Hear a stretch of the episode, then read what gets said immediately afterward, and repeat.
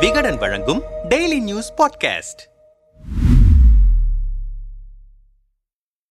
அதிமுக பொதுச் செயலாளராக எடப்பாடி பழனிசாமி இன்று பொறுப்பேற்றுவிட்டார். இது பன்னீருக்கு அடுத்த தோல்வியாக பார்க்கப்படுகிறது. கடந்த ஜூன் இருபத்தி மூன்றாம் தேதி நடந்த பொதுக்குழுவுக்கு எதிராகத்தான் முதன் முதலில் நீதிமன்ற படிகளில் ஏறினார் பன்னீர். அன்றிலிருந்து இன்று வரை பல முறை தோல்வியை சந்தித்திருக்கிறார் பன்னீர். ஜூன் இருபத்தி மூன்றாம் தேதி நடந்த பொதுக்குழுவுக்கு தடை விதிக்க வேண்டும் என்று தொடர்ந்த வழக்கில் தோல்வியடைந்தார் பன்னீர். பின்னர் புதிய தீர்மானங்களை நிறைவேற்றக்கூடாது என்று தொடர்ந்த வழக்கில் வெற்றி பெற்றார். அதன்படி நடந்த பொதுக்குழுவில் பன்னீர் மீது தண்ணீர் பாட்டில் வீச்சு நடந்தேறியது. இதையடுத்து ஜூலை பதினோராம் தேதி பொதுக்குழு கூடும் என்று எடப்பாடி தரப்பில் அறிவிக்கப்பட்டது. இதை எதிர்த்து பன்னீர் தரப்பு கொடுத்த வழக்கில் ஜூலை பதினோராம் தேதி நடைபெறவிருக்கிற அதிமுகவின் பொதுக்குழுவுக்கு தடை விதிக்க முடியாது என உச்சநீதிமன்றம் உத்தரவிட்டது. இது பன்னீர் தரப்பின் இரண்டாவது தோல்வியாகும். உச்சநீதிமன்றத்தின் தீர்ப்பின்படி ஜூலை பதினோராம் தேதி பொதுக்குழு நடத்தப்பட்டு அதிமுகவின் இடைக்கால பொதுச் செயலாளராக எடப்பாடி பழனிசாமி தேர்வு செய்யப்பட்டார். இந்த பொதுக்குழுவை எதிர்த்து பன்னீர் நான்கு முறை தனி நீதிபதியிடமும் மூன்று முறை டிவிஷன் பெஞ்சிலும் முறையிட்டு தோல்வியடைந்திருக்கிறார். கடந்த ஆண்டு ஜூலை பதினோராம் தேதி நடத்திய பொதுக்குழு கூட்டம் செல்லும் என்று உச்சநீதிமன்றம் தீர்ப்பளித்ததைத் தொடர்ந்து பொதுச் செயலாளர் தேர்தலை நடத்துவதற்கான பணிகளை எடப்பாடி தரப்பினர் மேற்கொண்டனர். அதன்படி மார்ச் இருபத்தி ஆறாம் தேதி பொதுச் செயலாளர் தேர்தல் நடைபெறும் என அறிவிக்கப்பட்டது. அதற்கான வேட்பு மனுவையும் எடப்பாடி தாக்கல் செய்தார். இதற்கிடையே கடந்த ஆண்டு ஜூலை பதினோராம் தேதி நடந்த அதிமுக பொதுக்குழு கூட்டத்தில் நிறைவேற்றப்பட்ட தீர்மானங்களை எதிர்த்தும் அதிமுக பொதுச் செயலாளர் தேர்தலுக்கு தடை விதிக்க கோரியும் பன்னீர் தரப்பில் சென்னை உயர்நீதிமன்றத்தில் இடைக்கால மனு தாக்கல் செய்யப்பட்டது. இதை விசாரித்த நீதிமன்றம் பொதுக்குழுவில் நிறைவேற்றப்பட்ட தீர்மானங்கள் செல்லும் என அறிவித்து